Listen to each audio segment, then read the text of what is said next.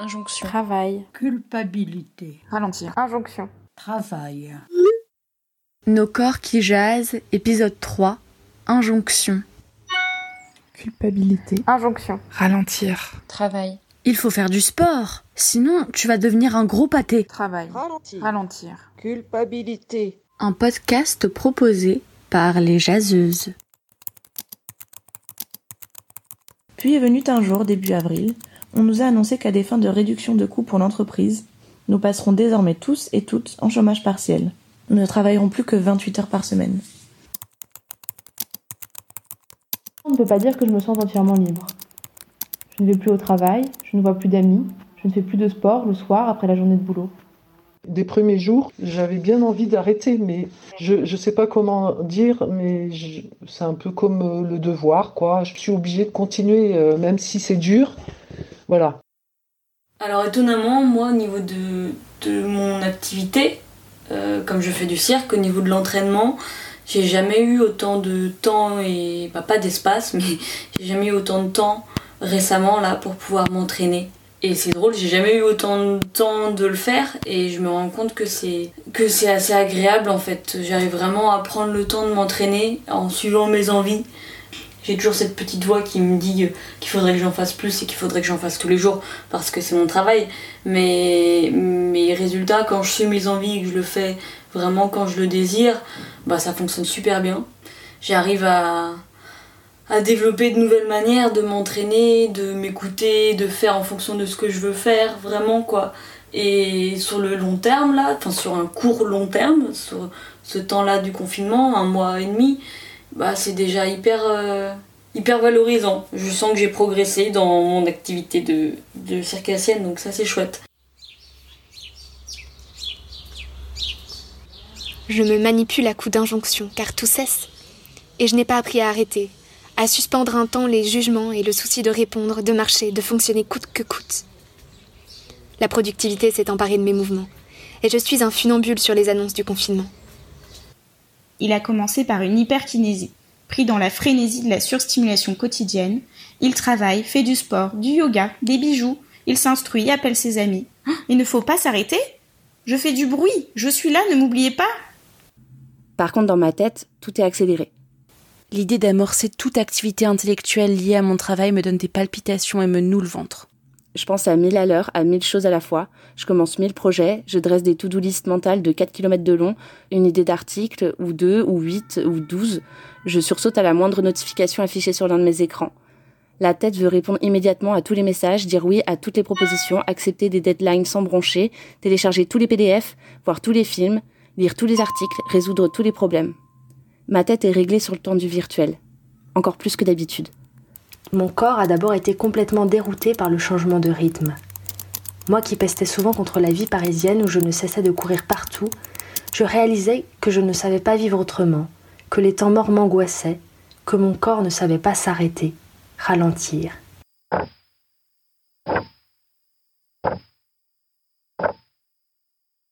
Alors, depuis ce, confinement, euh, il y a une chose sur laquelle on est bien tous d'accord, c'est que nous avons tous le temps. Seulement, euh, ce temps, euh, autant c'était sympa au début, ben maintenant on ne sait plus, on sait plus quoi en faire. Alors on cherche, on cherche quoi faire de tout ce temps. Le temps est le trésor vital des casaniers. Pour les processus qu'ils espèrent enclencher, il leur en faut beaucoup, plus que les normes sociales ne sont disposées à leur en accorder. Il leur en faut une profusion dans laquelle ils pourront plonger, s'ébattre, s'ébrouer, virevolter. Week-end et vacances sont appréciables, certes, mais dérisoires. Autant être lucide. Un site consacré à la décoration intérieure invite les propriétaires des maisons ou des appartements photographiés à écrire sur une page de carnet ce qu'ils aiment le plus faire chez eux. Au milieu de réponses convenues, profiter de la présence de mon mari et de ma fille, préparer de bons dîners pour mes amis, celle-ci se détache. Perdre la notion du temps. Sauf que cette aspiration se heurte à un nombre d'obstacles dont la seule énumération donne le vertige. Mona Chollet, chez soi. Je m'empêche de retourner me coucher. Ce silence, c'est le cri de mon corps, pris dans cette situation imposée. Il ne peut que se reposer. Au début, il a crié fort, mais petit à petit il s'est calmé, étonné de pouvoir enfin s'exprimer. Lorsqu'on écoute, il n'y a plus besoin de crier. Après, euh, il y a beaucoup de culpabilité aussi, forcément. La culpabilité de prendre du temps pour soi quand on est en train de vivre une crise mondiale qui englobe euh, bah, toute la planète, quoi. Et, et de se dire qu'on arrive à qu'on arrive à s'entraîner, qu'on arrive à prendre du, temps pour soi et à avancer, alors que qu'il y en a qui dédient tout leur temps aux autres. Ça, ça fait une sacrée dose de culpabilisation aussi qui est, qui est conséquente. Le silence. Le silence et la culpabilité. Il bouge de moins en moins, mange de plus en plus et ne s'instruit plus beaucoup. Il n'a plus envie de parler, ni d'écouter.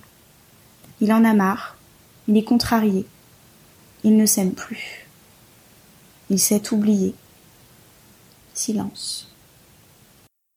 Chaque jour est le, le copier-coller de la veille et sans surprise du lendemain, de sorte que chaque micro-détail que tu n'avais pas remarqué la veille devient une nano-fête dans ce quotidien blafard.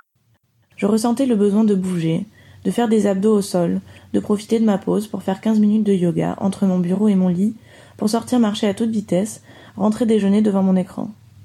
Donc plus de sport j'ai le temps de, de, me renforcer musculairement, de me faire des, des, séances de préparation physique qui sont, qui sont vraiment efficaces. Et en fait, le plus étonnant, c'est que pour que ça fonctionne, pour que je sens que je progresse dans ma technique de cirque avec mon corps, c'est plus la préparation mentale que j'arrive à, réaliser. Plus le fait d'avoir le temps et de suivre mes envies. Ok, j'ai une préparation musculaire, mais j'ai la sensation que tout ce qui me manque physiquement pour réussir mes objectifs techniques, mon corps il sait déjà le faire et c'est plus ma tête qui continuellement m'empêche de les atteindre, pas volontairement mais, mais c'est un, travail euh, assez lourd quoi. Et là je sens que depuis quelques semaines j'arrive à me mettre dans des bonnes préparations mentales, j'arrive à, à juste faire et avoir envie de faire sans trop me poser de questions. Donc ça c'est agréable.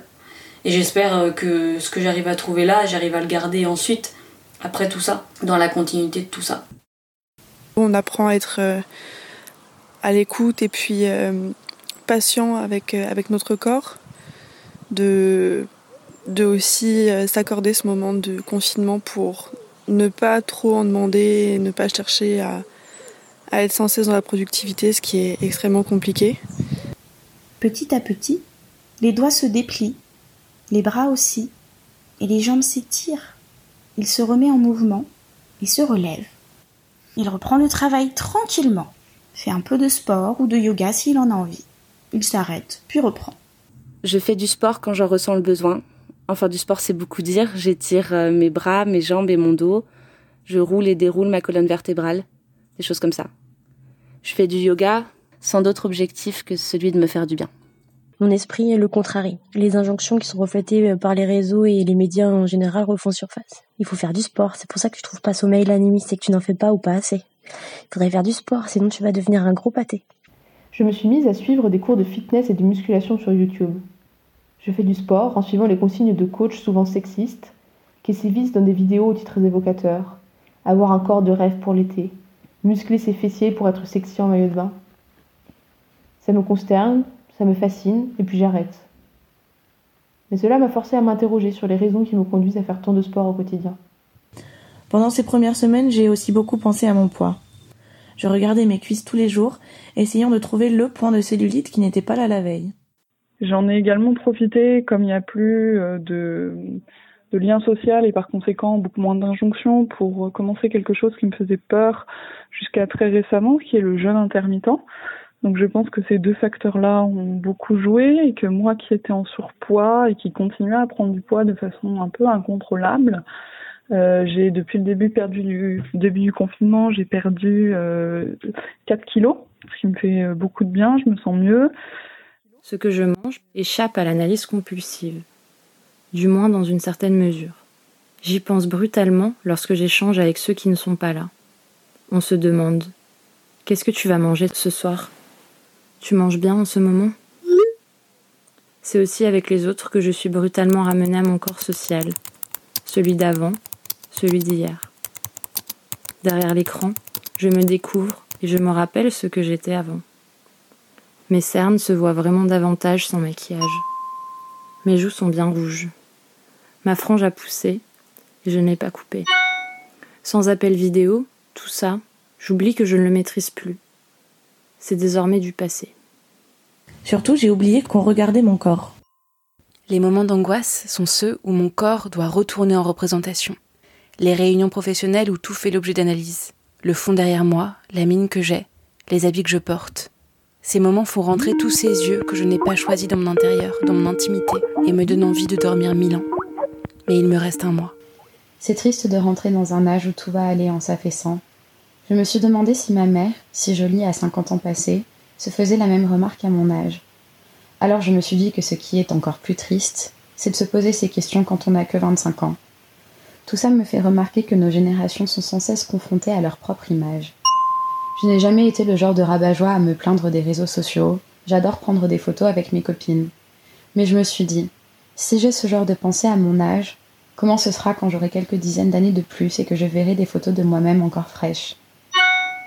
Cela m'a fait comprendre une chose. On ne peut pas juger toutes ces actrices qui ont recours à la chirurgie plastique. Personne avant elles n'avait passé toutes les années de leur vieillesse pointant du nez à se voir, éclatante de jeunesse dans les films d'antan ou autres interviews. Le regard des autres n'a plus aucune importance. Je ne pense plus à l'opinion des autres. Mes yeux me brûlent un peu le soir et le matin. À vue de nez, j'ai triplé, peut-être quadruplé, mon temps passé sur les réseaux sociaux, en plus des heures d'écriture et de lecture passées sur l'ordinateur ou sur mon portable.